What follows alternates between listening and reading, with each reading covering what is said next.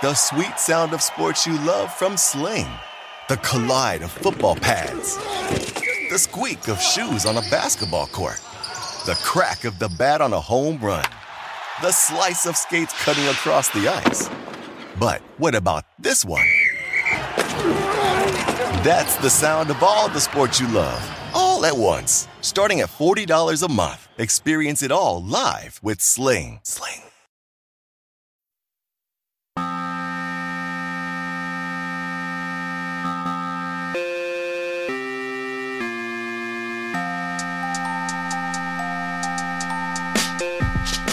Hello, everyone, and welcome to another episode of the Takecast. My name is Davis Mattek. You guys can find me on Twitter at Davis Mattek. In this episode of the show, I'm joined by my friend Kevin Cole from Pro Football Focus. He also is the host of the Unexpected Points podcast.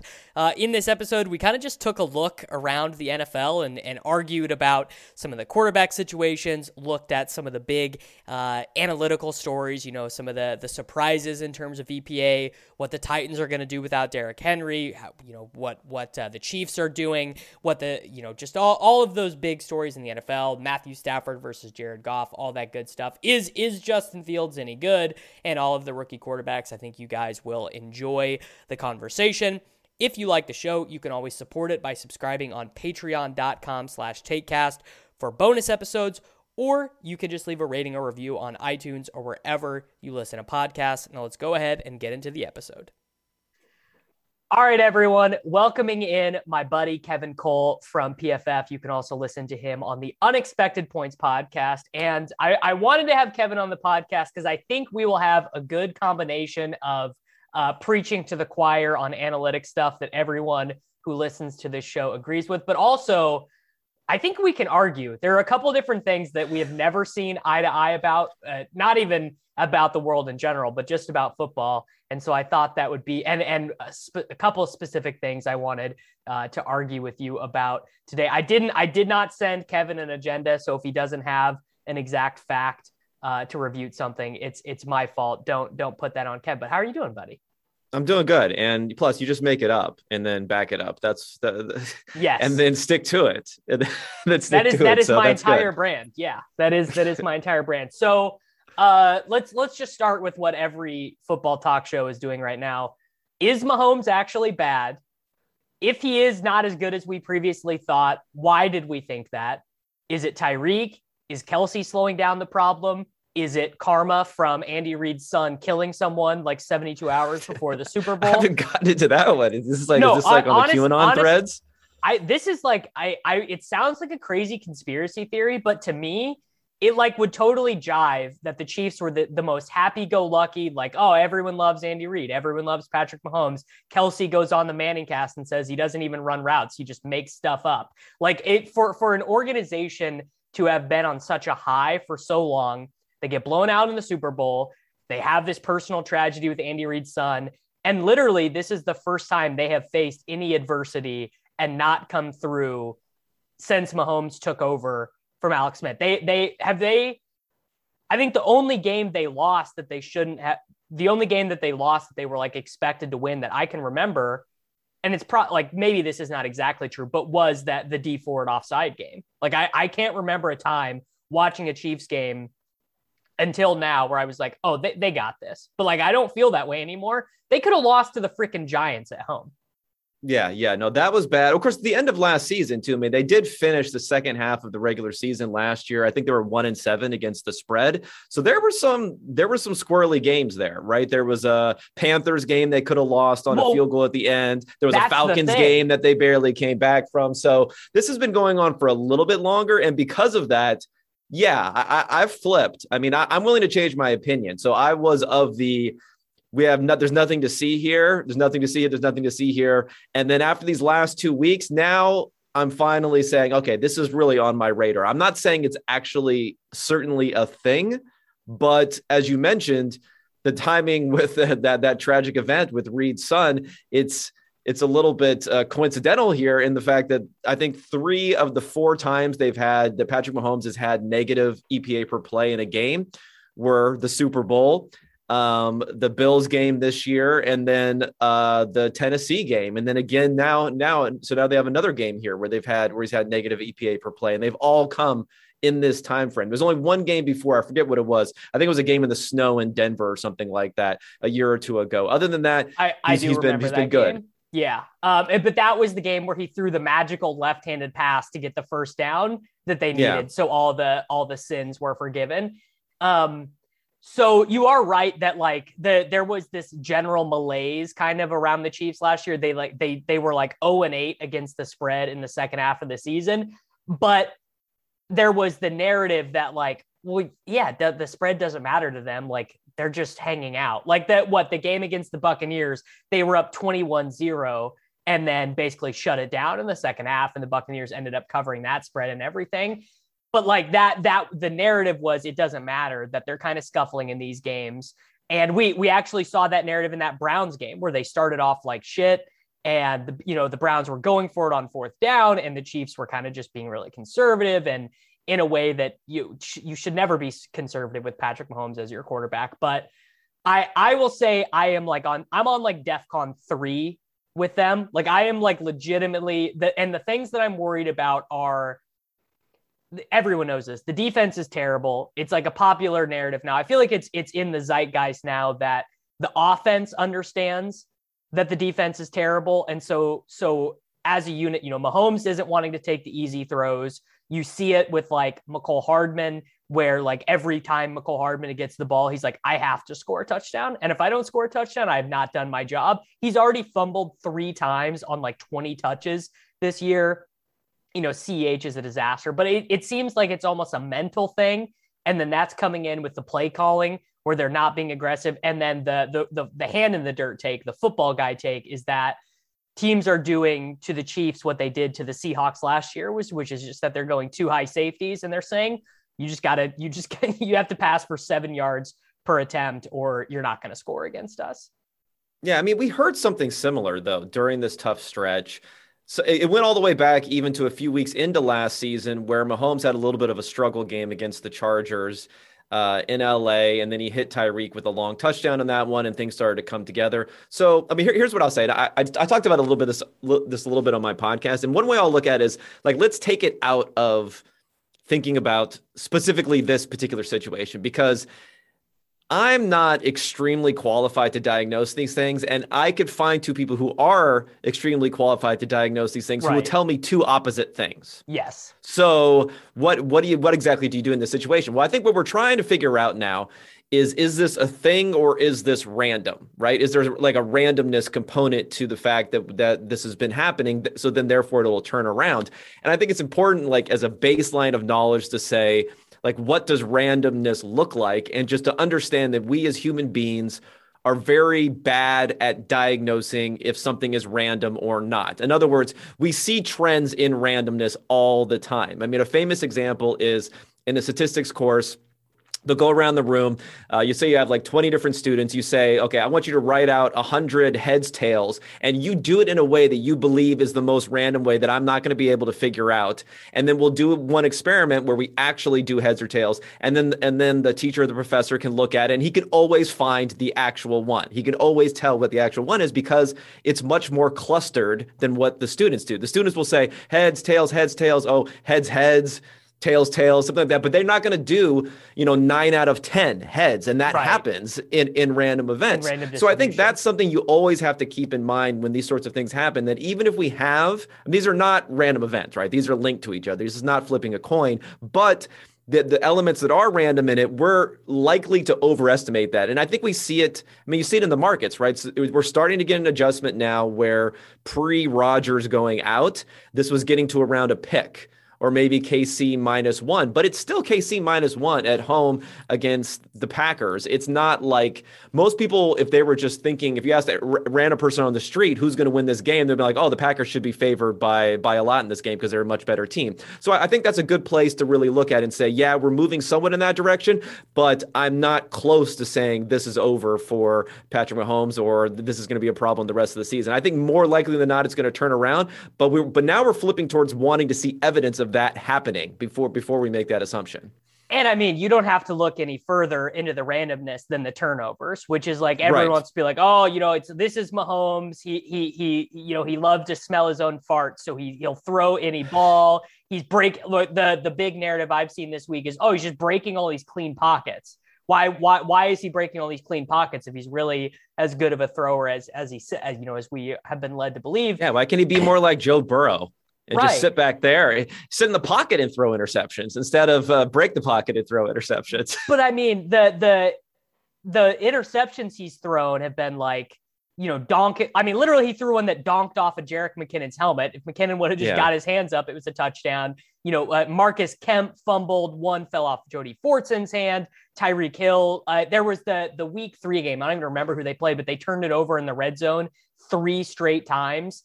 And it's just like, well, of course, teams' offensive numbers are going to look worse than this happens. I, I, I will say, my confidence is somewhat shaken because of that Giants game. Like that was the spot where I no, was that like, was concerning. That was, was concerning, even though the defense was better, which you would have hoped for. But but I went into that game going, they should not even punt in this game. Like they they this should be, you know, Monday Night Football, absolute get right opponent. You know, they're ten point favorites. Everyone's healthy. They got an extra day of rest like they should just come out. And it just the the best the offense looked was when they were handing the ball off to Derrick Gore, who no one knew who that was, you know, before that game started. That is like that is enough for me to start going, well, something is not right here. Because before, you know, I was arguing with people on Twitter, like, you guys are all losing your minds. Like, of course, Mahomes is always who we thought he was. And now I don't know. And also, Travis Kelce looking 32 is a huge concern because they have no other playmakers. No, absolutely no one else. Yeah, I mean, there could be like injury concerns that we don't know about, of course. And yeah, when we're talking about the turnovers and the randomness, there's an element of the drops that would which have led to interceptions, and then just the fumbles have gone against them. I mean, they've had, I think, three or four fumbles after receptions, which you don't see that often. Clyde Edwards-Helaire obviously had a couple of big fumbles. One of them lost them. The the Ravens game effectively lost them uh, the Ravens game. So yeah, there's there, there's randomness in a lot of this stuff here, but there is a problem. And if anything, the thing that I'm most concerned about isn't the turnovers, isn't the other stuff, is the fact that they're not making any explosive plays. And I know yes. that the form supposedly what people want to see from them is be patient, be patient, be patient. Um, I don't know. I, no, I think that may be a problem. Them, I think we, we might need to. Chiefs was the explosive plays, was the the yeah. sixty yard touchdowns yeah, like I don't care how far back the safeties are playing. Sometimes you're going to have to look to make some explosive plays down the field. And I think that is what they need more than anything else. I mean, they have a very high success rate in these games, but that's obviously not translating into putting up the type of points you would want to see. So that's what I would say. I would say more explosive plays, if anything. Um, and I know the running game isn't is potentially one way to open things up, but I, I don't know. It's Who, just who's even going to be the, who's going to be the explosive runner on this team though. That was never even even if you bought into the thesis that CEH was like a good luxury pick for them or anything. It was never under the idea that he was going to be like Barry Sanders breaking off explosive runs. It was that he would be very competent as a rusher and really like smooth and efficient as a pass catcher, which has not even borne itself out in his NFL career. Yeah, I mean, I, think for the Chiefs, it's only something where we're talking about mixing it in. If you watch the Eagles game, there were times where I guess Edwards-Helaire was he still around for that one? I don't. I think he was. Yeah, he was. The, he was getting like seven, eight yards downfield before anyone would touch him. We saw a little bit of that against the Giants. The problem is like the value in running in these situations. Um, and it's been a little bit tilting. You, you, mentioned like Manning cast. It's been a little bit tilting to watch like Peyton Manning call for running plays when he's seeing the too high. And there's always this this scenario of well, you got to bring those guys down. You got to bring those guys down. Those guys aren't coming down. I don't think against the. They're Chiefs. not coming down for Clyde Edwards-Helaire. I think that's part of the problem. Like, even if you have a successful drive with Derrick Gore, the next time you step out onto the field, I think those safeties are still going to be back there in the same exact position they were, not necessarily in the same way that you would see against other teams. So, uh, yeah, I don't think that running the ball is a solution other than mixing it in. I don't think being patient is a solution. I think the solution is trying to expand the passing game vertically again and use what you have there and maybe take some more risks even in that area because just continuing to you know dink and dunk down the field is not going to work so well um, especially if kelce is having some issues getting open which it seems like he may be a little hampered right now. Which is like it's one of those other things where like you know when it's happy go lucky and we're scoring 30 points a week like it's fine for travis kelce to be like oh yeah i'm just making up my routes. But like you know a miscommunication between travis Kelce and and patrick mahomes against the green bay packers you know against jordan love that reverts into an interception. All of a sudden, we're not happy go lucky and we're yelling at each other on the sidelines, you know? Well, what, what do you think about this game? Like I mentioned, it was basically a point down to a pick, maybe. It's like it started off with KC. I mean, I, two, I had, and then now it's up to seven yeah. and a half. So I'm in a I'm in a picks contest where we have to pick every game, and I you know I normally yeah. try to pick on Monday or Tuesday so that I so that you can beat stuff like this. And I took KC at at minus one.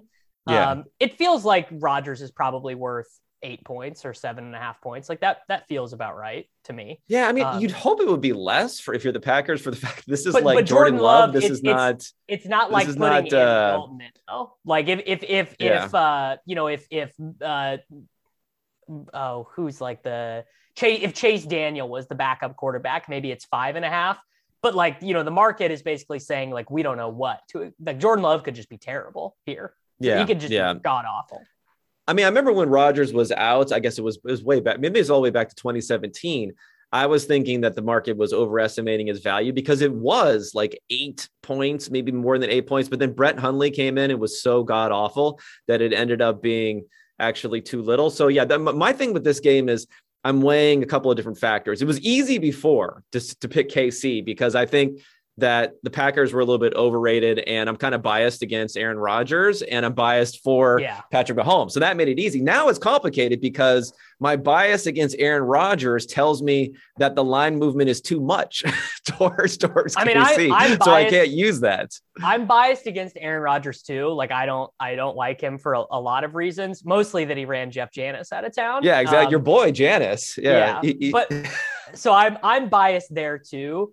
But like Rodgers, even even when we said Rodgers sucked, right? Like when that was like the meme, yeah. like 2018, it was like he was the 10th best quarterback, not the first best. Like it's not like anyone ever actually thought Rodgers was like a, a Kirk Cousins level quarterback. Even even when Rodgers was playing poorly by his own standards, he was still a good NFL quarterback. Yeah, yeah. It was just the fact that he was coming in in in the like executive surveys as number one as number year one. after year after year, starting the season as an MVP favorite.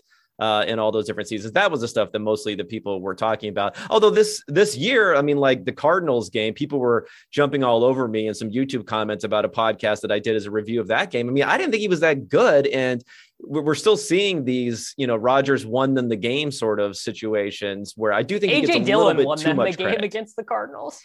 Yeah, yeah. I mean, the running yeah. game won the game, and the defense. I mean, and some turnovers and some lucky turnovers. So all those things kind of came together. So I think Aaron Rodgers always gets like a little bit too much credit in, in my book because he can make these unbelievable throws, but like in that situation, he just doesn't trust his receivers, which is kind of similar yeah, to like when he, had... he doesn't trust Juwann Winfree and Allen Lazard and like or MVS. I mean, MVS. I think if MVS played for the Kansas City Chiefs, he'd be 70 receptions, a thousand yards, six touchdowns a year, honestly, because Rodgers or uh, Mahomes does not have that flaw. Like he's like shit, Demarcus Robinson. Like if you're open, like how many how many perfect dimes has Demarcus Robinson made a total mess of uh, in his career in Kansas City? Like a ton, you know. Yeah, yeah. I mean, well, so like Rodgers, he throws the ball outside. He tries to avoid turnovers. People, some people are comparing what's going on with Mahomes this season to what went on with Rodgers before. Rodgers was having like 250 straight attempts without an interception during these streaks where he was playing poorly. Like he was not risking things in the same way that Mahomes is. I, I thought about an analogy with you know, everyone's like, oh, oh all, Rodgers missing all of his receivers. Like a, a, total guy on the other side of the spectrum was maybe someone like Jameis Winston. I mean, the Saints didn't have shit at wide receiver, and he would just throw it up to whoever. Like he'll just he, he throw it to, to the guy, yeah. no matter no matter who's there. So there is a very different sort of way of playing. Obviously, you want to be somewhere in between that, but I'm I'm always going to be more like you have to take risks to win most of the time. Like, like most of the time, you have to go out and win something. I mean, uh, just, rather than wait. Analog- it's just analogous for living, right? To to to, yeah. to win in life, you have to you cannot be completely risk averse, right? Okay, well, let's not get into a crypto discussion off. Of This, I mean, no, yes. I just mean this in like in your career, in in you know drinking yeah, the milk yeah. that's expired by a day. Like you just you always have to be just it's seeking risk is generally more healthy than our brains are are conditioned. Okay, another guy we we this is will be an actual argument. Do you still believe that Kyler Murray is overrated? Mm, no, I don't believe he is. He is now. I mean, like I will update. Hey, I, will update what I it's think. I think last. Bayesian. I think last season the problem, the reason why I thought Murray was overrated, and I don't think he really showed it in the second. I mean, he showed it to a degree. He wouldn't have been as bad as he was in the second half of the season if it wasn't for the injury that he had and he couldn't run anymore. But the which, problem which was, is a fair argument about Kyler because he's 5'8, 185 pounds or whatever. So he's probably going to get injured a lot in his career.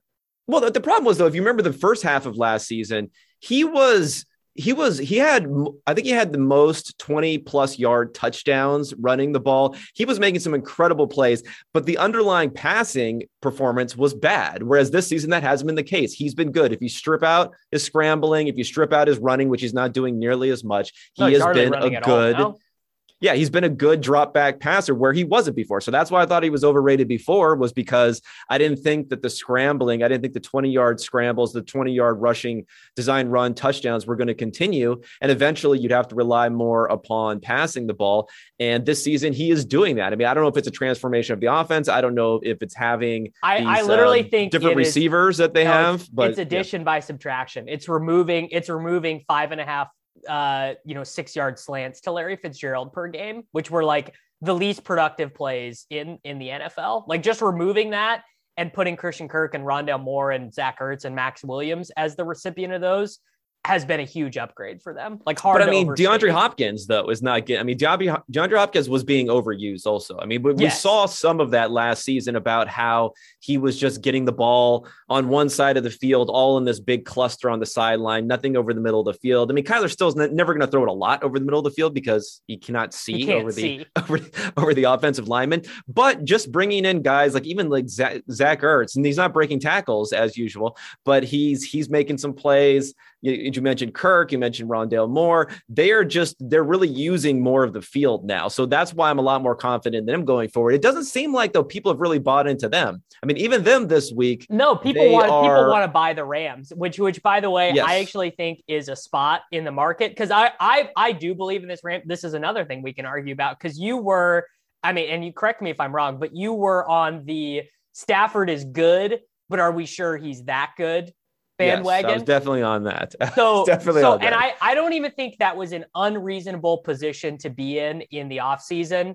Um, I went the other way. I was like, Stafford is really fucking good. And it, uh, my thing with Stafford was that he l- literally look at his offensive coordinators and the coaches he had in the Lions organization. It was like a who's who's of like sub Joe Judge level guys, like just total losers coached him you know, and he had a couple decent wide receivers, right? He had Golladay, he had Marvin Jones, he had Calvin Johnson for a spell. But I, I think what we learned is that Jared Goff is like sub Andy Dalton level skill as a quarterback, and that a huge chunk of what we can explain as the Rams' efficiency when Goff is the quarterback was because McVay knew exactly how to hide his deficiencies and make him a productive NFL quarterback.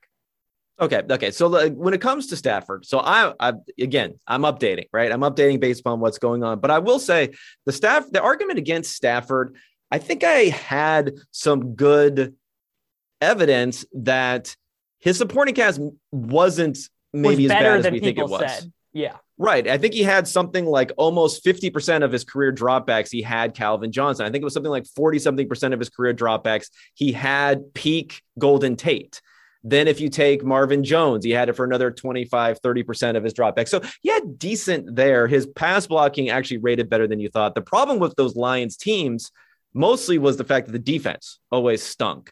And how the defense affects offensive performance, I think it's tenuous at best. I mean, you have guys like Drew Brees where it didn't seem to matter at all. He would put up these amazing seasons, even when the defense was bad and even when the team was finishing uh, you know, seven and nine uh, years back to back. Drew Brees was still awesome every single year. And you have other guys who maybe are affected from playing from behind. So I remember calling Stafford, the way Stafford plays, I think I called him like a poor man's Patrick Mahomes. I, I though, I, to be he's honest, like fancy, he's fancy Jameis. Uh, uh, to be honest, I think I called him destitute man's Patrick Mahomes. So maybe I was a little bit too, too, too um, against him there. But what's happening now is his grading according to PFF grades, and I do not take PFF grades as being the, the Bible. I like to mix together what quarterbacks are doing with their efficiency by something like expected points along with with the grading. I mean, his grading is not stellar because of the fact that so many of these guys are open and we're seeing them have to do a little bit less than what some others are and they've had an easy-ish sort of sort of schedule. So i do think there's some ten, there's some hesitancy for me to crown him yet at this point. And then you mentioned his offensive coordinators. I mean uh, having lived through this you may not remember, but Jim Bob Cooter was being hailed as like oh, yeah. fixing Matthew Stafford. Uh, Darrell Bevell was being hailed as fixing Matthew Stafford. I think even if you go even further back, there were some times where his previous offensive coordinator, whose name escapes me right now, is more of a West Coast guy, was being hailed as fixing Matthew Stafford. Matthew Stafford has had some heaters where he's for even almost he an entire season. Heaters. Yeah. For almost an entire season. So for that reason, too, you know, not quite a halfway through this season. I'm still a little bit in wait and see move, mode. So I'm moving him closer, but I'm not going to put him into this bucket as if I do think he is an elite quarterback. Not yet. Not I yet don't. I don't. I mean, I don't think he deserves to be in that bucket either. I think he's like, I don't know. I'd have to look up the EPA stuff and everything. My guess is he's like the 11th best quarterback. That that sounds. That sounds like intuitively. Oh, 11th is right fine. No, I think 11th is right. We're right around where I would have had him to start to start the season. I think people think he's much higher than that now. I mean, he's first in EPA per play by where, a long shot. But but this the, season, the difference would be that Jared Goff is like the 37th best quarterback, which I think is yeah, yeah. I mean, Goff's in a tough, but this is a t- Goff is in a tougher spot than Matthew Stafford was ever in on that team. I mean, that's yes. like you got like below replacement level type of uh, receivers and an offensive line that's fallen apart and everything else. They're not to not, not like I'm a Goff stan or something like that, but you know, Goff can throw the ball where it needs to be thrown if he's in the right situation. He's just not getting any of that where, well, he doesn't, he is right he does now. not react to anything out of structure appropriately. Like once once once the play is gone, it's like what after like four seconds or something like that, he's like the worst uh, EPA guy. Like there, there. I mean, there are lots of these stats. He's always been bad under pressure. It's always like the splits, yeah. the pressure, and then clean pocket splits have been enormous from him. Some people like to discount that and say, "Oh well, you know, pressure play is not as stable as clean pocket play," but after a while, there's definitely something to like pressure, guys being able to perform underneath underneath pressure. I think a lot of it though is because certain quarterbacks calculated in a calculated manner invite pressure. And other quarterbacks like Jared Goff, if they're under pressure, they're in trouble. They were that was not that was not the plan. Yeah, they're not doing this in a calculated have, manner. If you don't have the Tony Romo dip shoulder spin move, which like by like people will say other quarterbacks that's their move. Romo was the best at that of all time. Romo was not an agile guy, was not fast, but he was so good at dipping his shoulder and moving past the defender and getting to where he needed to like a clean platform. Like if you don't have that in the NFL right now, you're it, it's a mess. It's a real problem. Like you got to be able to do that, and Goff cannot do that. Yeah, yeah, no. Goff is is not going to get you much as far as his ability to play out of structure. So I mean, I guess the larger thing on Stafford and the the Rams generally is you know, they've had a pretty easy schedule. So I don't know where I stand on them as far as the best teams in the and NFL. They did they did roast the Buccaneers. Like they like that game they was did. not close. Yes. They did, but then uh, I mean the Cardinals kind of semi roasted them. So well, the yeah, Cardinals, I, the Cardinals, I think if Kyle, if you could guarantee me Kyler wakes up every game day feeling 100, percent I think they're the best team in the NFL. But I just I think that's a hard. I think well, or the Cowboys, to be honest.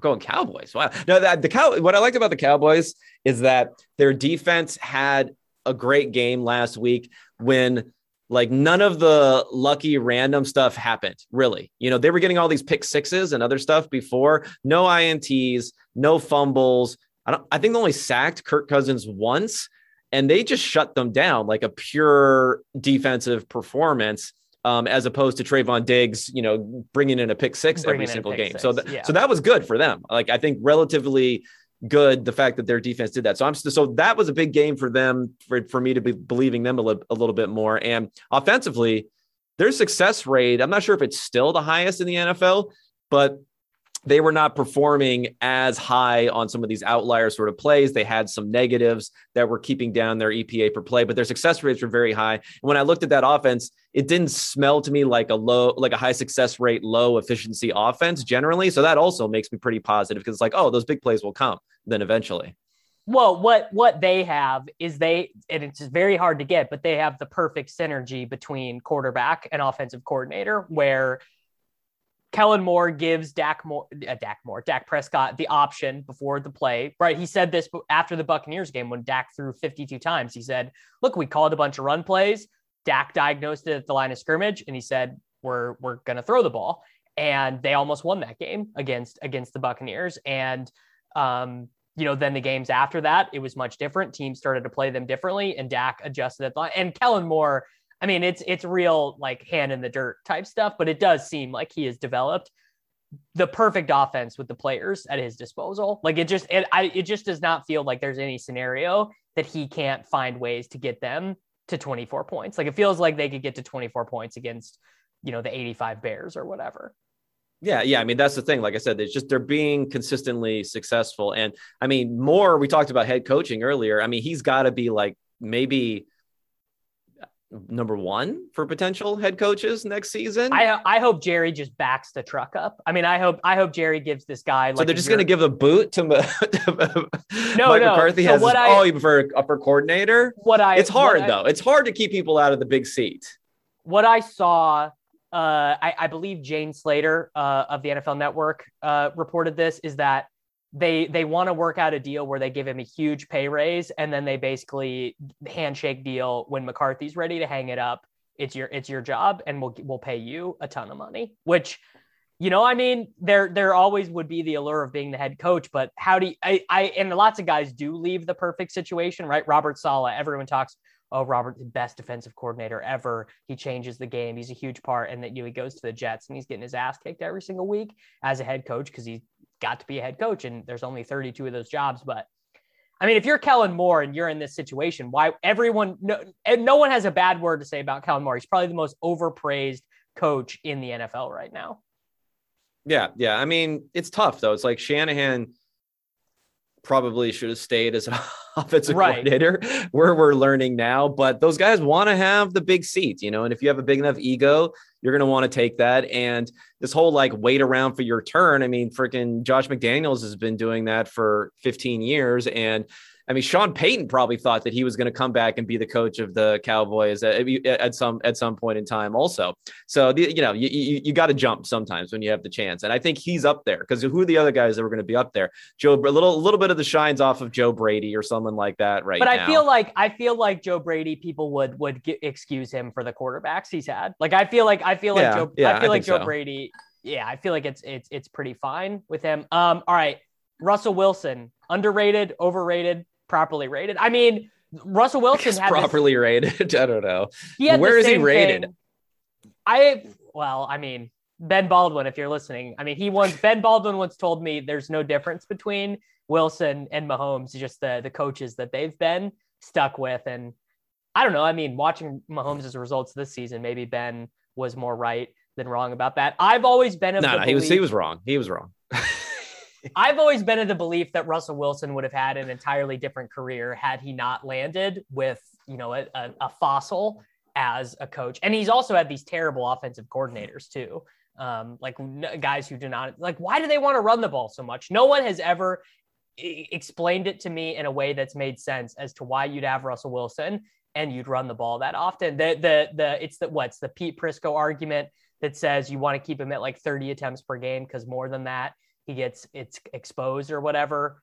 But I I've never bought that argument. Well, I, I think he's just not good at like quick game or or substitution. Like, what's your most natural substitution for the um for the run game? Quick game, RPOs, quick slants over the middle. He just he doesn't throw those. He doesn't throw those particularly does, yeah, well. He just doesn't. So I think that's the biggest argument. Is like a lot of this expansion of the passing game has been a substitution. Like for instance, um, I think it was Bieniemy said that like they consider their RPOs the run game. And a lot of coaches, a lot a lot of teams do consider that s- sort of stuff as being like part of of the run game because it's like a substitution for for a running play that you're substituting that in there, and they don't really have that with Wilson. And I think, but the thing with Wilson is like the sacks. Well, I mean, that's part of it. He throws these great throws down the field, but those are not throws that generally produce like like they take the, the, the goodness of the throw to the results that you get is very high. Like you've got to throw a really good ball to get these results, where a lot of the easier throws that can get good results, he doesn't do quite as much. And then on top of that, he's going to take 30, 40 EPA more in sacks than someone like Patrick Mahomes. So he's basically starting the season like 40 EPA behind Patrick Mahomes yeah. no matter what happens. And it, all because of all think, those different things. Do you think if he had the best offensive line ever, do you still think he'd eat those sacks? Because the the yes. Russell Wilson people would say he's never had a good offensive line. Uh, I mean, he wouldn't eat as many, but he definitely would eat. Um, I mean, a, an example would be, I mean, I know we're talking about Mahomes a lot, but even in that, even in the Super Bowl, I don't think he even took a sack until the second half of that Super Bowl like there's a there is a difference between it affecting your performance and actually taking a sack. Like he'll still he still knows how to just throw the ball out at the last second or to do something to get rid of it. Whereas some guys I mean, aren't going to be comfortable doing that. He only took Mahomes only took three sacks total in that game where he basically was you know dead to rights every, every right. And I think a couple of them were like at the end, like in the fourth quarter where they're really in total desperation mode. So he was just kind of holding on onto the ball a lot there. So that I think think that that's just part of who he is. I mean, I remember getting into a discussion. This is like during the the Russell Wilson overrated. When I said he was overrated going into last season, wasn't looking so hot like seven, eight games into the season. Um, like I even got in a conversation with with Mina Kimes about it.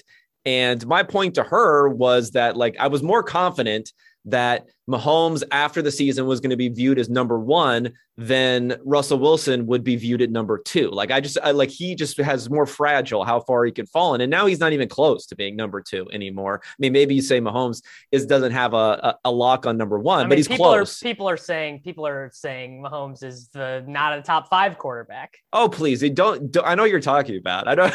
I know yeah. this one guy. Yeah, Dub, who's like, Kleiman, if you're listening, who's buddy. Mahomes like I don't know what he did. I don't know. I was gonna say well, something just, crass there about he, what he's he loves, done to him in the past, but I don't know what that guy's hang up. Oh yeah, the, he loves Brady, right? So that's the and, thing. And the Brady people can't have Mahomes have 15 years of generational success because then right, you cannot have a goat successor, a, a successor in waiting for it's, that. It's the LeBron. It's the LeBron MJ thing. And and of course, I mean, you know, 32 out of 32 GMs are taking Patrick Mahomes right now if you're starting a football team. That's just the way yeah.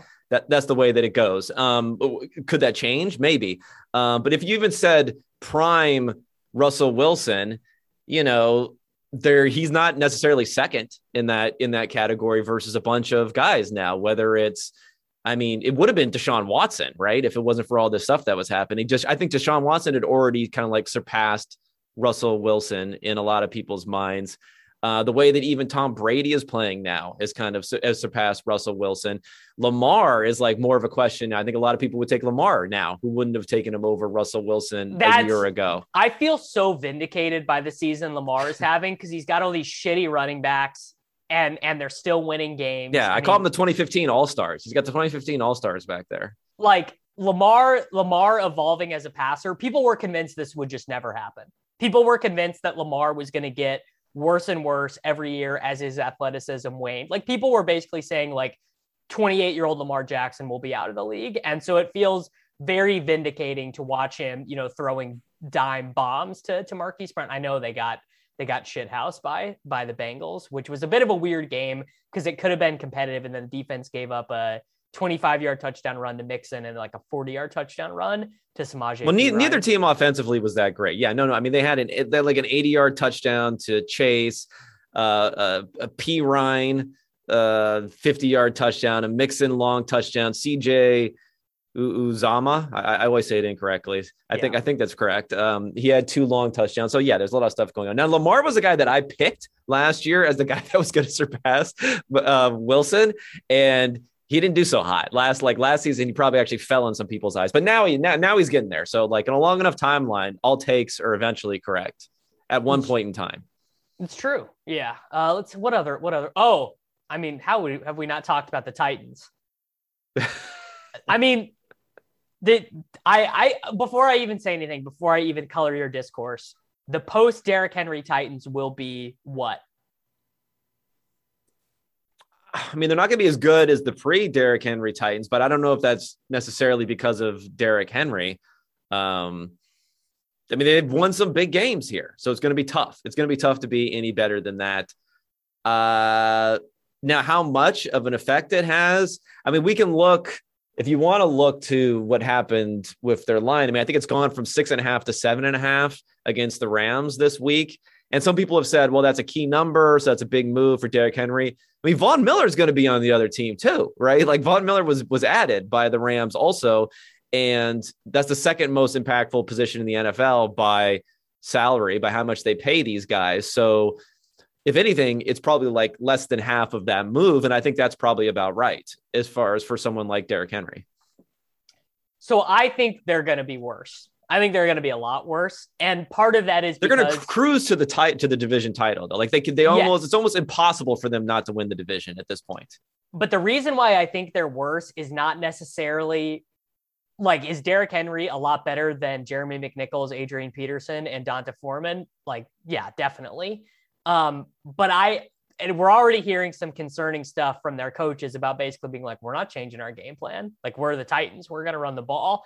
And I, I wish I could credit this, but someone floated out that, oh, they should just trade for a wide receiver. Like that's clearly the answer. Like trying to find another Derrick Henry is not going to work. So they should try and work with what they've shown is successful, which is lots of play action, get Tannehill on the move, you know, get Tannehill where, where he can have clean throws and let him throw to AJ Brown and maybe someday Julio Jones. And I don't know, it seems like Odell Beckham was available. You know, it seems like there were guys who would have been available at the trade deadline who could have been their third wide receiver or their Julio Jones replacement. That's not, you know, Josh Reynolds and Nick Westbrook-Ikhine and and stuff like that. Like I, they they should have traded for a wide receiver. I think. I and uh, you know obviously they were never going to do that, but that could have been a way for them to salvage uh, the the Derrick Henry list season.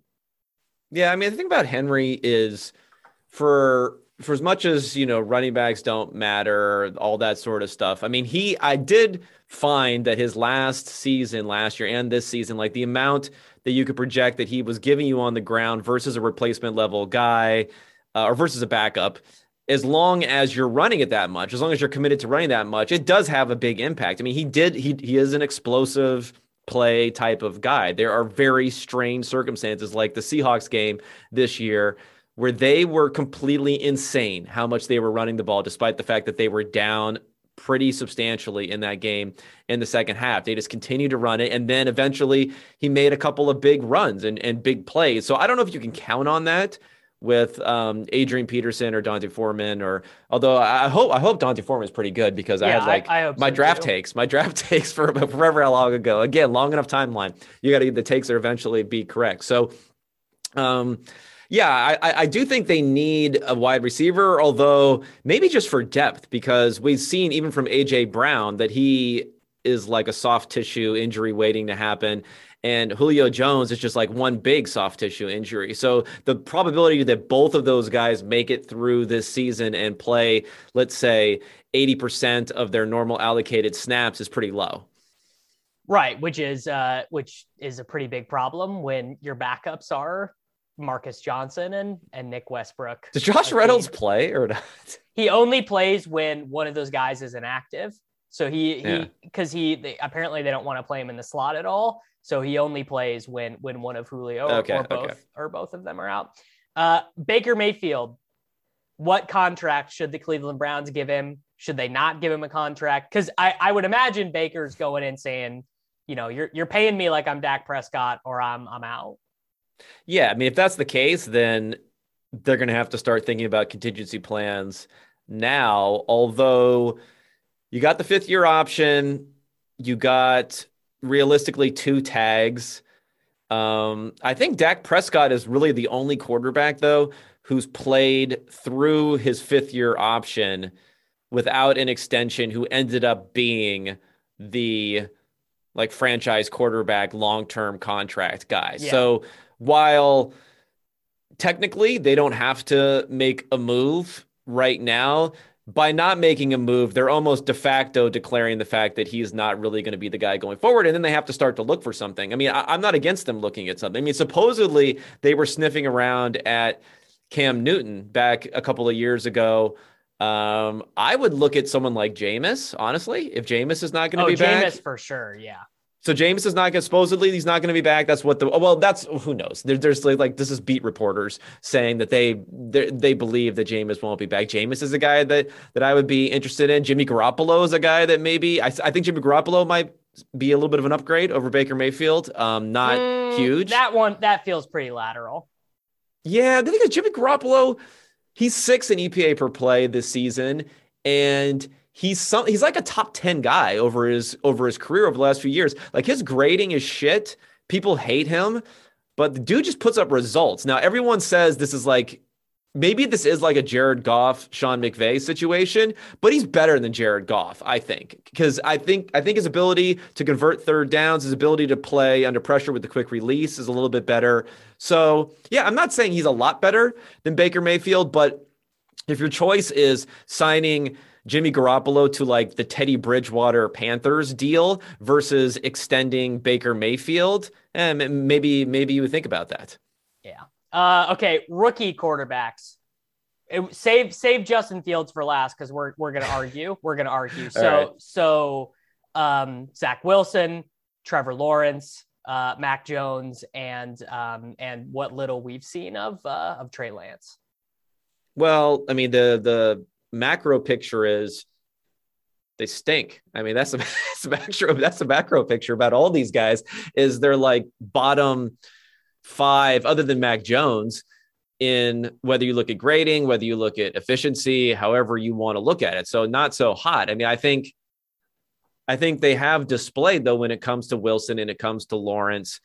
I think they've displayed the traits that people had talked about. I mean, I think if you if you look at like a Sam Darnold, let's say, I mean, both of those guys are way more athletic than Sam Darnold and have better arm talent than than Sam Darnold does. So at least I think there there might be some more hope, but their results are bad so far. Uh, Lawrence maybe a little bit better, I, I would say, than Wilson because he's just had so many interceptions that aren't necessarily like he can't make regular plays. He's just trying to, he's maybe trying a little too hard, some miscommunications, and somehow Jamal Agnew has become his number one wide receiver. So uh, that's so that's disgusting. that's a problem. Um, and then Mac Jones, I mean, I don't know. You, you gotta like, you gotta, you gotta move him up a little bit. You know, in your however you viewed I, him before. I, I posted a tweet last week before the Fields game and I said, you know, which rookie quarterback is going to have the best career out of Zach Wilson, Mac Jones, Justin Fields, and Trey Lance? And over 50% of the answers were Mac Jones.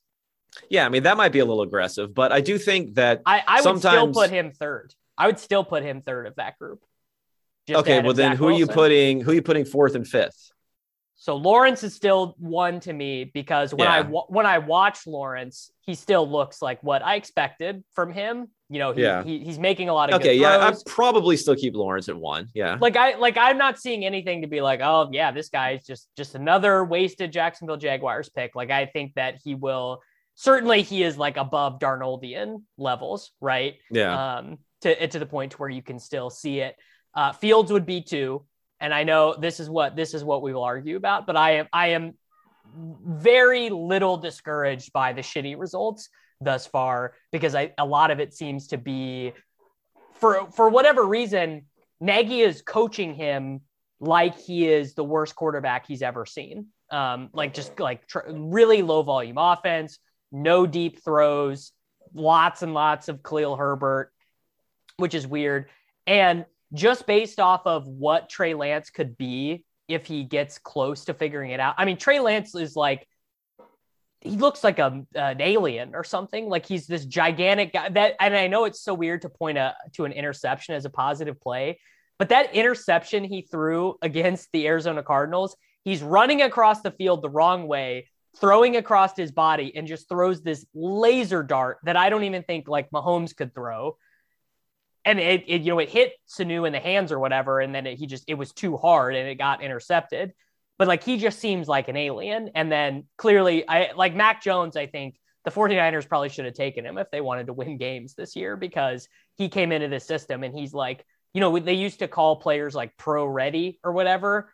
Like he looked, he looks pretty pro ready. And then, I mean, Zach, I, Zach Wilson, it's it's a tough scene. Like I didn't think Zach Wilson was good before, but that's my prior though. My prior was that Zach Wilson was a huge mistake by the Jets at two, anyways, and all the available evidence is supporting that prior. Yeah, mean, so when it comes to Wilson, yeah, it, the results have been really bad, and I don't think that he has like a uniquely bad situation that he's in to for contextualize those sorts of results. Um, but at the same time, I've seen some arguments that like he's not he doesn't have like any sort of special attributes that justify. I do think he does have I think he does have some special attributes. I mean, he he does like he's pretty good at escaping. He's pretty good at escaping pressure. He's pretty good at throwing off platform and doing those things, but he just he really the ball just you, you don't know where it's going when it comes out of his hand sometimes and that's been a big issue and he doesn't seem to have like the quick stuff down so that's that's been an issue but again i feel like at least there's there's some hope i guess my take on these guys would be like from what i'm seeing this year because you could have put Mac Jones in a different category from the other guys as far as the the physical ability. I feel like the, all the other guys had traits that you can really point to. So for the fact that he's been better than all of them, then I don't know if I could necessarily argue against picking them in any order that you wanted to pick them here. I mean, maybe against. Maybe, I would I would pick against anyone taking Zach Wilson first of this group because because Zach it's Wilson. I don't really know what their evaluations were, but yeah, I mean, some some people really liked him. I don't know. It's tough. It's tough. Let's see the rest of the season. Maybe. I mean, I, I could. I, I would. I would agree. I would lean against that. Like, I would probably say if you picked Lawrence or you picked Mac Jones, I could see those two for sure. Um, maybe the unknown of Lance, if that was still attractive to you, but I don't know. For me, it would be like Lawrence and Jones. I could see as being the number one. Like I, I would not dispute either one of those. And if you went with one of the others, um, you know, I, I would be against it, but I don't think it would be egregiously bad. Yeah. I mean, you like this is this is where I'm at with Fields, which I think you disagree with, uh, which you were talking about unexpected points the other day, is that yeah the the football wonks are basically giving Justin Fields a pass in a way that they never gave Sam Darnold or Josh Rosen, you know, a pass for taking all these sacks and throwing all these interceptions. And I just feel like he deserves it. Like I just feel like when I I just like that that really if I I could come up with lots of like you know complicated reasons and like specific plays where like oh this wasn't his fault but like I just it it really is as simplistic as this guy just looks like a guy who like he he kind of he kind of reminds me of um he kind of reminds me of like a, a, hybrid of like Lamar and a more competent like a like a more arm like Lamar is a strong passer, but I wouldn't say he's got like amazing arm talent. And Fields is not the runner that Lamar is because he's not he's not as like herky jerky or whatever, but he's very fast and he's got eh, amazing arm talent. But the, the I mean the decision making has been bad. Like, right, there was the he's had two plays where he thought it was a free play and it wasn't a free play. So he threw an interception on those. Like, you could, like, that's a, I mean, it's not good. And, but I think against the 49ers, you basically saw it, which is like, this guy's got this breathtaking athleticism. He can make the throws like the touchdown he threw to Jesse James, where he was like rolling to his left, throwing off his. Oh, that was foot. pretty. Yeah, it's like a total bullet. And like we never got one of those throws from Sam Darnold. And I know there are throws yes. that people will bring up from Darnold. We're like, oh, only Mahomes could do this, but like it never was of that same caliber. And I think if you if you remove him from the context in which he's been placed, which is this, I mean, the Bears are like the lowest volume offense in the NFL other than the New Orleans Saints. And it just, to me, it doesn't make sense to play him that way. He hasn't been, they have not designed like rollouts for him.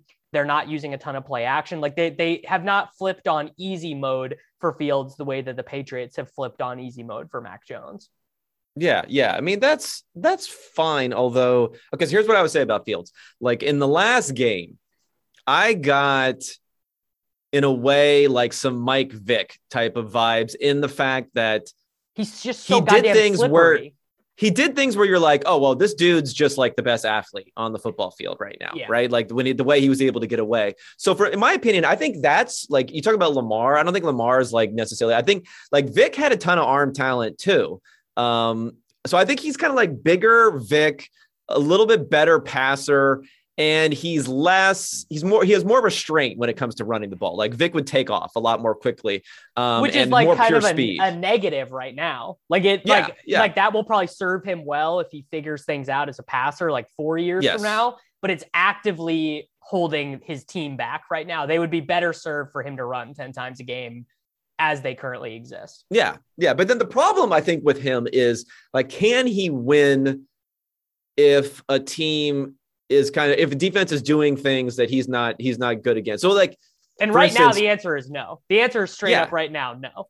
I mean, the thing of the 49ers, he had a good game against the 49ers. You could say, well, they have a good pass rush. They do, but then they normally don't blitz. Like when you bring pressure, the dude has no idea where where how to diagnose it and how to stay away from from it. He's taken like some huge hits on when when blitzers come because they just come free and he doesn't even see it coming. So we'll see against the Steelers. Steelers will be very interesting because they definitely bring a lot of pressure. And then offensively with him, I mean, his problem, if, if, if you're going to look statistically, the one thing that I noticed about him, which I thought was the most interesting thing about him coming out amongst the prospects, were if you look at the snaps when he is pressured, like the percentage of time he was either scrambling or taking a sack when pressured was like astronomical. It was like 50% of the time. And this season, if you combine like in this last, even the last game, he took four sacks. Two of them was when he was trying to scramble. So they're not like real sacks. He took four sacks and he scrambled eight times or something like that. So he was sacked or scrambled like 12 times on 30 something dropbacks. That's in a good game. So he's still you know, scramble. It's it's not like a successful pass play, if you want to call it successful, meaning the way it was drawn up. That's not happening 20, 30% of the time that he drops back to pass. So I want to see that part of it being corrected because it's like the exact problems that we saw in college are happening in the pros. And for that reason, it makes me more confident that it might be like a very long standing issue. It's not like a new thing that's happening. Right, which is uh it's I mean certainly it's it's just not it's just not ideal to be leaving the pocket that often.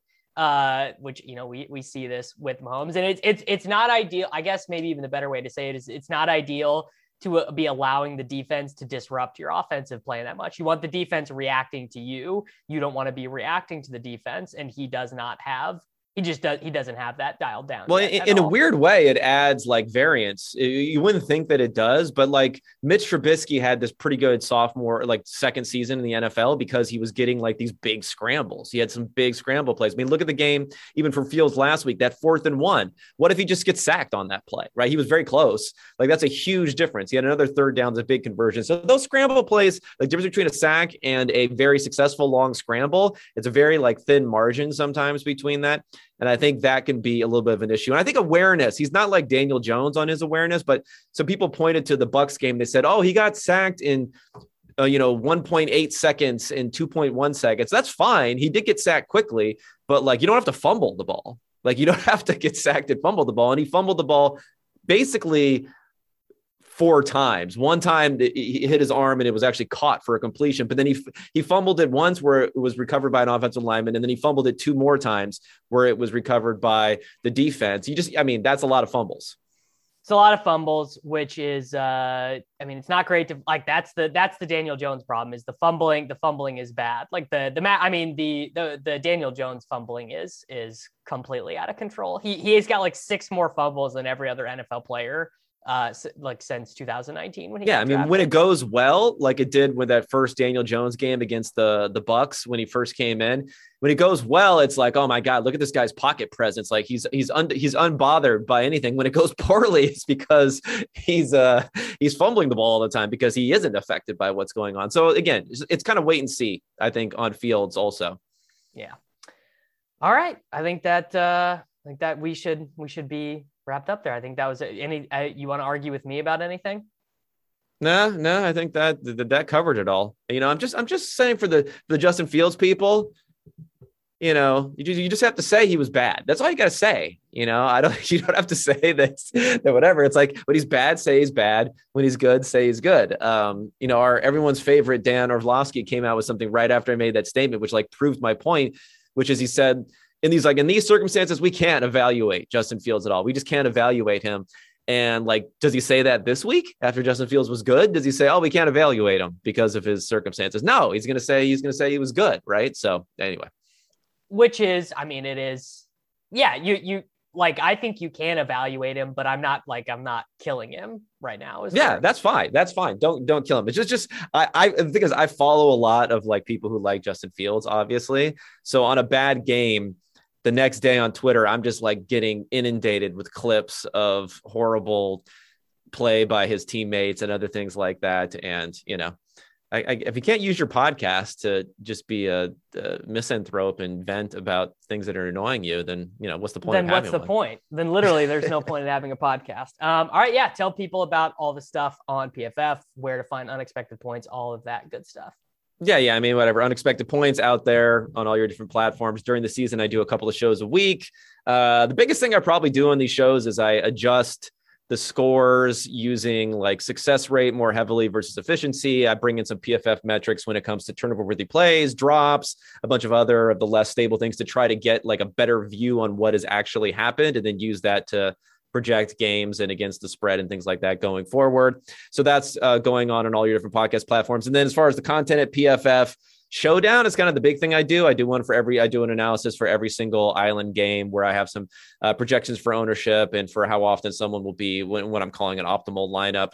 And obviously, those are those are fun, easy contests to get into and a growing part of DFS.